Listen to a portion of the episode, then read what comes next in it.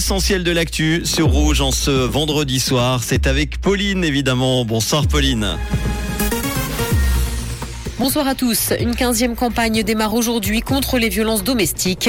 Les enlèvements d'enfants sont en hausse en Suisse et surtout le fait des mers et du soleil et des nuages demain matin.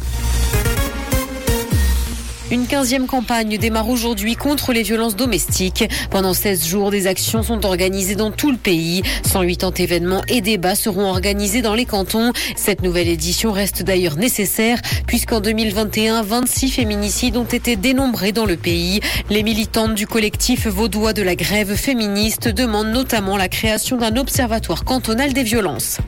Les enlèvements d'enfants sont en hausse en Suisse et surtout le fait des mères. 68 enlèvements et 11 violations du droit de visite ont été constatés dans le pays l'an dernier. La Suisse a d'ailleurs franchi un record d'infraction dans ce domaine au niveau international. Selon l'Office fédéral de la justice, l'augmentation des cas d'enlèvement est d'ailleurs constante depuis 10 ans. La pandémie a par ailleurs joué un rôle dans ce phénomène puisqu'elle a péjoré des situations familiales fragiles et allongé les procédures judiciaires.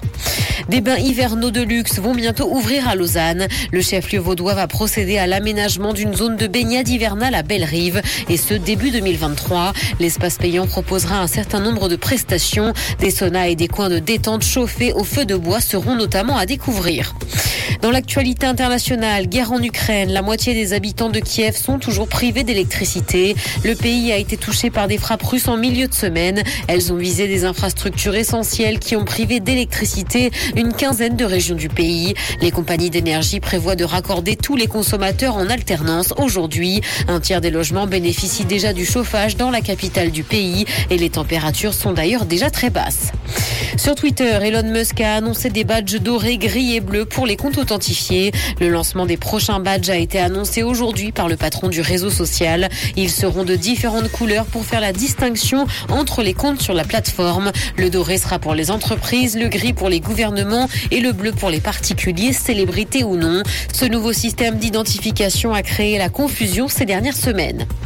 Musique, le nouvel album de Mylène Farmer sort aujourd'hui. Quatre ans après Désobéissance, l'artiste revient avec l'emprise en collaboration avec de nombreux artistes de la nouvelle génération. La star a déjà écoulé 550 000 billets pour sa future tournée à l'été 2023. Sept stades sont déjà complets et il reste peu de place pour les autres dates. Ce nouvel album va parler des relations toxiques. Du beau temps peu nuageux est attendu demain matin. Et côté température, le mercure affichera 2 degrés à Nyon et Yverdon, 3 à Lausanne ainsi que 5 à Épalinges. Bonne soirée à tous sur Rouge. C'était la météo, c'est Rouge.